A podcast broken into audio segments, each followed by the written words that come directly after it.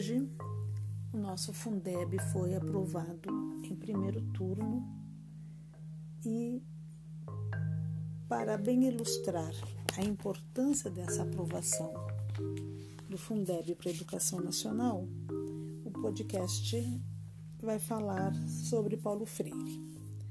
Para começar, vamos falar da Constituição Federal de 1988, que em seu artigo 205 diz: a educação, direito de todos e dever do Estado e da família, será promovida e incentivada com a colaboração da sociedade, visando ao pleno desenvolvimento da pessoa, seu preparo para o exercício da cidadania e sua qualificação para o trabalho.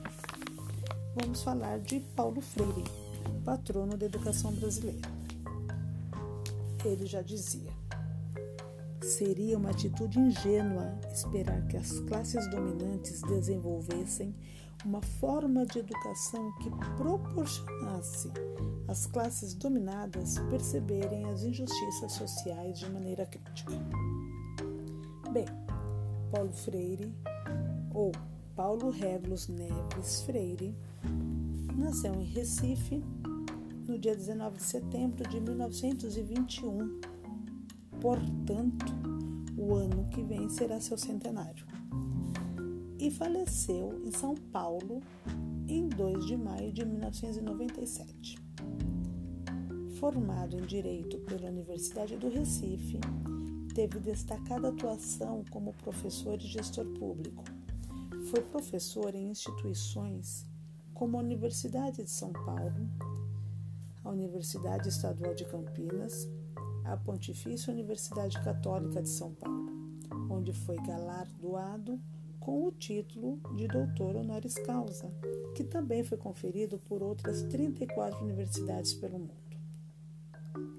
Lecionou também na Universidade de Cambridge e na Universidade de Harvard.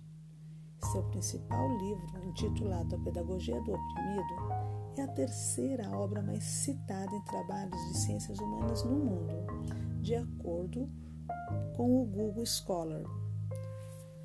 Seu legado intelectual é marcado pela articulação da tradição do pensamento crítico de Karl Marx com as persistencialistas de Martin Heidegger, Jean-Paul Sartre e Karl Jaspers, e do pragmatismo de John Dewey. Como gestor público, foi secretário da Educação de São Paulo na gestão da prefeita Luísa Erundina, hoje deputada federal, tendo idealizado o movimento de alfabetização de jovens e adultos.